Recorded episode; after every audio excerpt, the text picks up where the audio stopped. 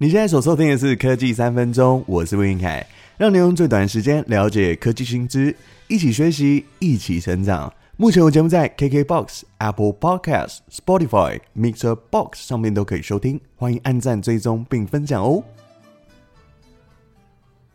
二零二四年春节假期即将在二月八号到十四号展开，许多人已经开始规划出游行程，不知道你有没有想去的地方呢？根据 Google 分享年节出游热点和带你走春的智慧工具文章分享，有提到在国际航班的搜寻排行榜，今年春节期间，台湾网友搜寻最多的目的地跟去年一样，仍然是日本东京。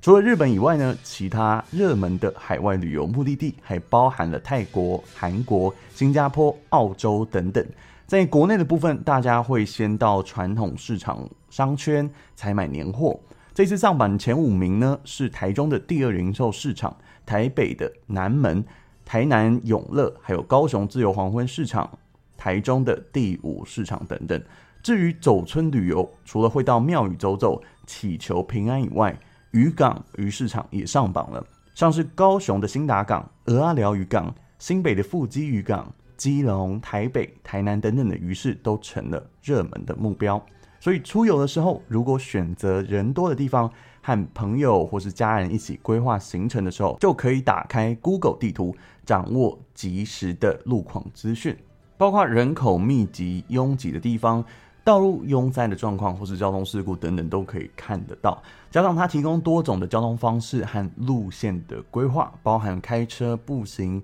骑自行车或是搭乘大众运输交通工具等等，还有电动车的车主最关心的充电站资讯的问题哦，在 App 上面都可以看得到。那结合的路况资讯，就可以依据自身的需求，利用这些功能来选择最佳的出行路线哦。那这周三呢，会上传一个教学，是使用苹果 iPhone 上面的捷径。就能连上 CarPlay 的时候，自动开启神盾测速 APP。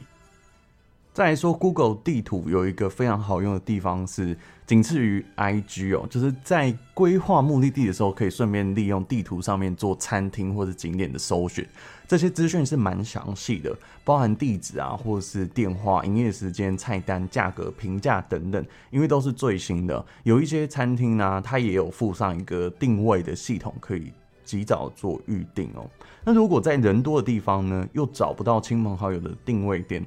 可以使用 Google Map 上面的分享位置资讯。这个功能很重要啊，就是可以更容易的找到彼此。但是也要注意，这个功能呢，会消耗比较多的手机电池电量，所以要记得开启这个功能的时候，可以选择要分享的时间长度。当你抵达目的地的时候，或是已经汇合的时候呢，就要把它关掉。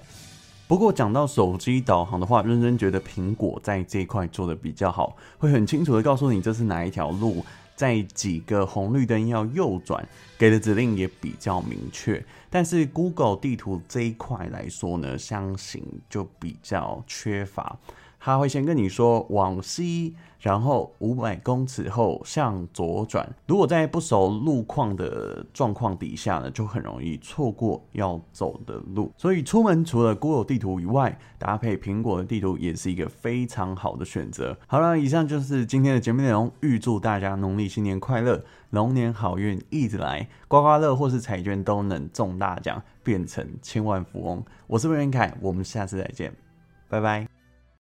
现在进入世界在面前，全新的光芒融入我们的生活，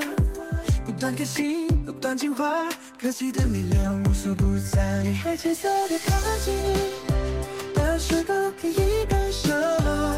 这是有听科技三分钟，